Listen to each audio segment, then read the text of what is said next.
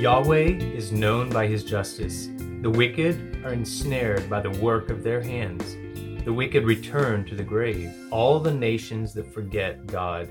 But the needy will not always be forgotten, nor the hope of the afflicted ever perish. Psalm 9, 16 to 18. Welcome to First 15, where we listen to God and respond to His Word in a personal way. I'm Ron, and I'll be your guide on this journey. All of us are followers here, and we're learning to listen to God as He speaks His word to us. We meditate on that word and turn it over in our minds and our hearts, and then respond to Him in prayer. If you're new to our podcast, please subscribe or follow us on your favorite podcast provider. You're in the right place to grow your faith. In season three, we're praying through the Psalms, both some of our favorites as well as some that are lesser known or harder to pray.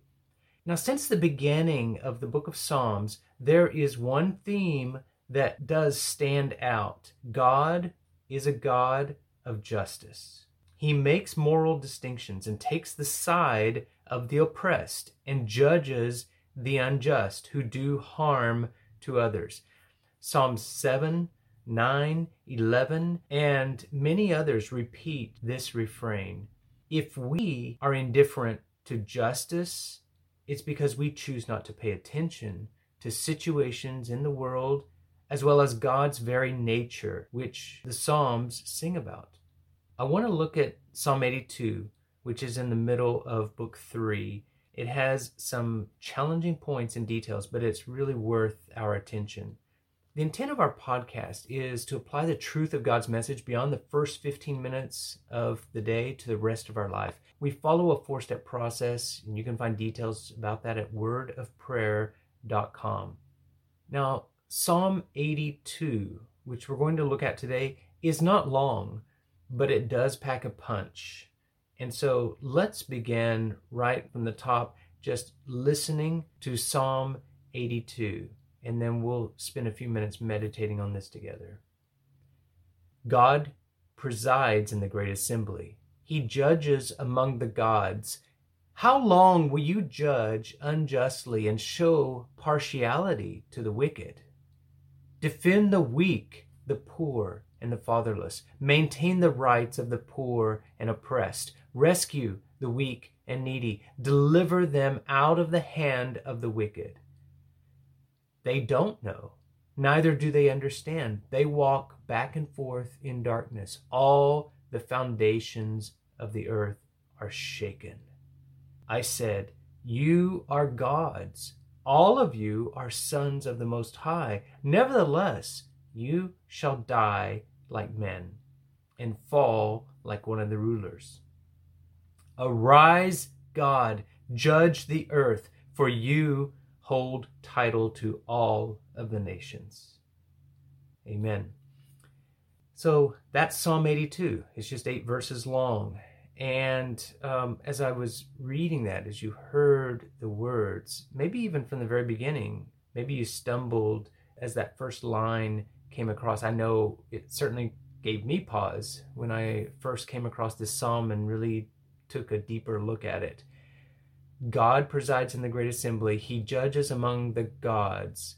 Now, in my translation, I put that gods is little g and it's in air quotes.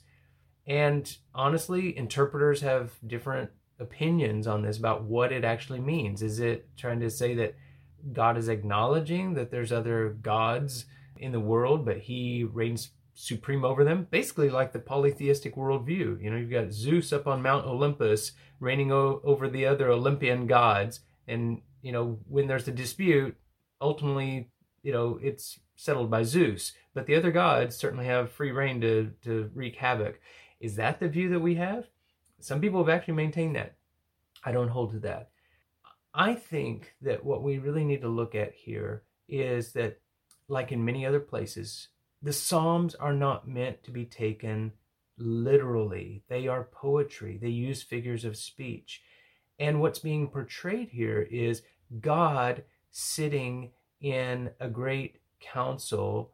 He does that's obviously not the way things are up in heaven, that there's other gods around him. but it's picturing it that God is like a great king here on earth who has other lesser kings arrayed around him.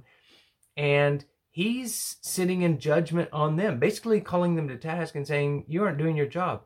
In the ancient world, kings reigning on the earth often reigned with the title of God, meaning that they represented the gods to men and they often claimed divine rights and privileges.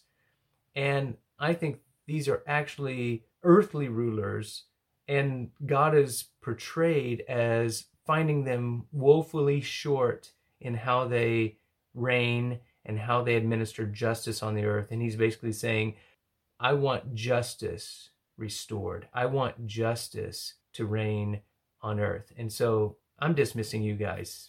You're being demoted. I'm I'm taking it over from here. With that in mind, let's think about this.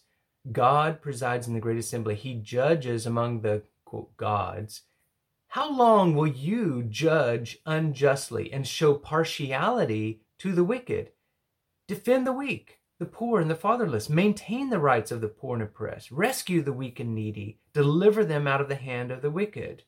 And then the verdict comes in verse 5, talking about these gods, rulers, whatever, but they are not administering justice because they're showing partiality to the wicked. And, you know, the statement about them is they don't know. They don't know justice. They don't know the ways of God. Neither do they understand. They themselves are walking around in darkness. And so, is it any wonder that the foundations of the earth are shaken? Societies fall. They are shaken to the core whenever the roots of injustice grow so entrenched and that people finally say enough and they revolt and they throw off the order. I mean, that is the history of the world. If you look at the fall of empires and dynasties and kingdoms, it's because eventually the level of injustice and the imbalances, and the inequities got so great that people finally said, We've had enough of this. We're suffering enough. And they rise up. And it's rarely a pleasant sight. It's usually a very bloody and violent change of power. So, God here is judging the other, quote, gods, those who hold power, and finding them coming up way short in terms of justice. And they're showing partiality to the wrong people, to the wicked, instead of to those who are victims and those who have been oppressed and the poor and those who need an advocate on their behalf. And so the verdict in verses 6 and 7 I said, You are gods. All of you are sons of the Most High. I mean, you occupy those places of power. Nevertheless, verse 7 says, You shall die like men and fall like one of the rulers. In the end, you're not godlike. You're just you're just men and you're mortal.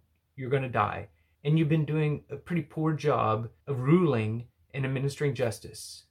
This psalm ends with a prayer Arise, God, judge the earth, for you hold title to all the nations. This psalm is a true prayer and a song for our time, for our day right now. And I just want to ask you to join me in praying from this prayer. Pray the thoughts and sentiment of it back to God. God of justice, you are righteous and good. When we distort, pollute, or destroy your good creation, including our treatment of other humans, when we are unjust, you step in to judge and put things right. You desire to restore, and you will renew and vindicate what is right put our hearts right, and discipline us with your justice. And please, Lord, show mercy. Train our hearts to seek your goodness, your justice, and to help the oppressed, the poor, and the victims. Amen. Now, we come to the time of how do we apply this psalm to the rest of our lives? What do we take away from this? That's going to make any difference for the rest of today. And let me give you two options for applying the psalm. Choose one of these for today. One place we could focus is coming out of verses 3 and 4. Let me remind you again it says, Defend the weak, the poor, and the fatherless, maintain the rights of the poor and oppressed, rescue the weak and needy, deliver them out of the hand of the wicked. Psalm 82, verses 3 and 4, encourage us, urge us, in fact, to do something positive to restore or bring about justice. Don't be party to spreading or condoning ongoing injustice. Be part of something positive to restore justice, to protect the oppressed, to put the balance back in place, to uphold God's standards of right and wrong and basic decency and humanity. Restore justice. That's one way we can apply this. So, however that looks for you today, do something concrete to actively defend the weak, the poor, the orphans, and take the side that God takes of the oppressed. A second option is the last verse, verse 8, is praying the prayer Arise, God, judge the earth, for you hold title to all of the nations. You know, like Psalm 24 that we looked at earlier in this season, this psalm maintains that God is not just God of Israel, He is over all nations. Pray and affirm this today. God's moral standards are applied to all peoples regardless. No one gets off.